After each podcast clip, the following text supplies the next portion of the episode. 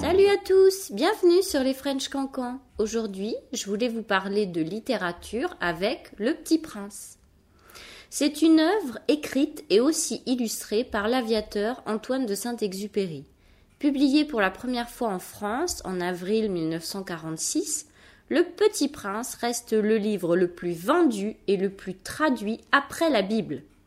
Il a été adapté en spectacle, opéra, comédie musicale, au cinéma, etc. L'histoire, vous la connaissez peut-être, débute avec un aviateur qui se retrouve en panne, perdu dans le désert du Sahara. Il est réveillé par un jeune garçon qui lui demande Dessine-moi un mouton.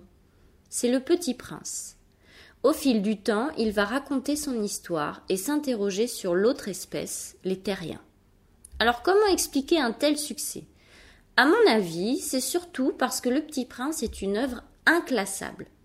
Et oui, malgré les apparences, il ne s'agit en fait pas seulement d'un conte pour enfants. Saint-Exupéry le disait lui-même, c'est un livre pour enfants écrit à l'intention des grandes personnes.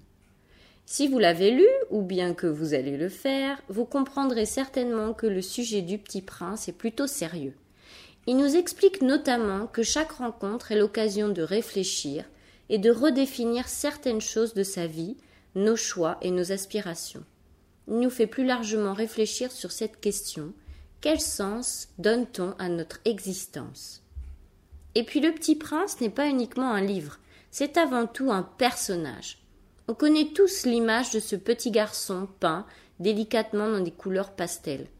En fait, il semble que Saint-Exupéry adorait dessiner. Il dessinait des petits bonhommes, des autoportraits, des dessins qui nous montrent sa vision des choses et son âme d'enfant. Enfin, vous devez savoir que Le Petit Prince a été édité à titre posthume, c'est-à-dire après la mort de Saint-Exupéry. L'œuvre apparaît donc un peu comme le testament d'un homme qui est mort au combat pendant la guerre et disparu dans des conditions très mystérieuses.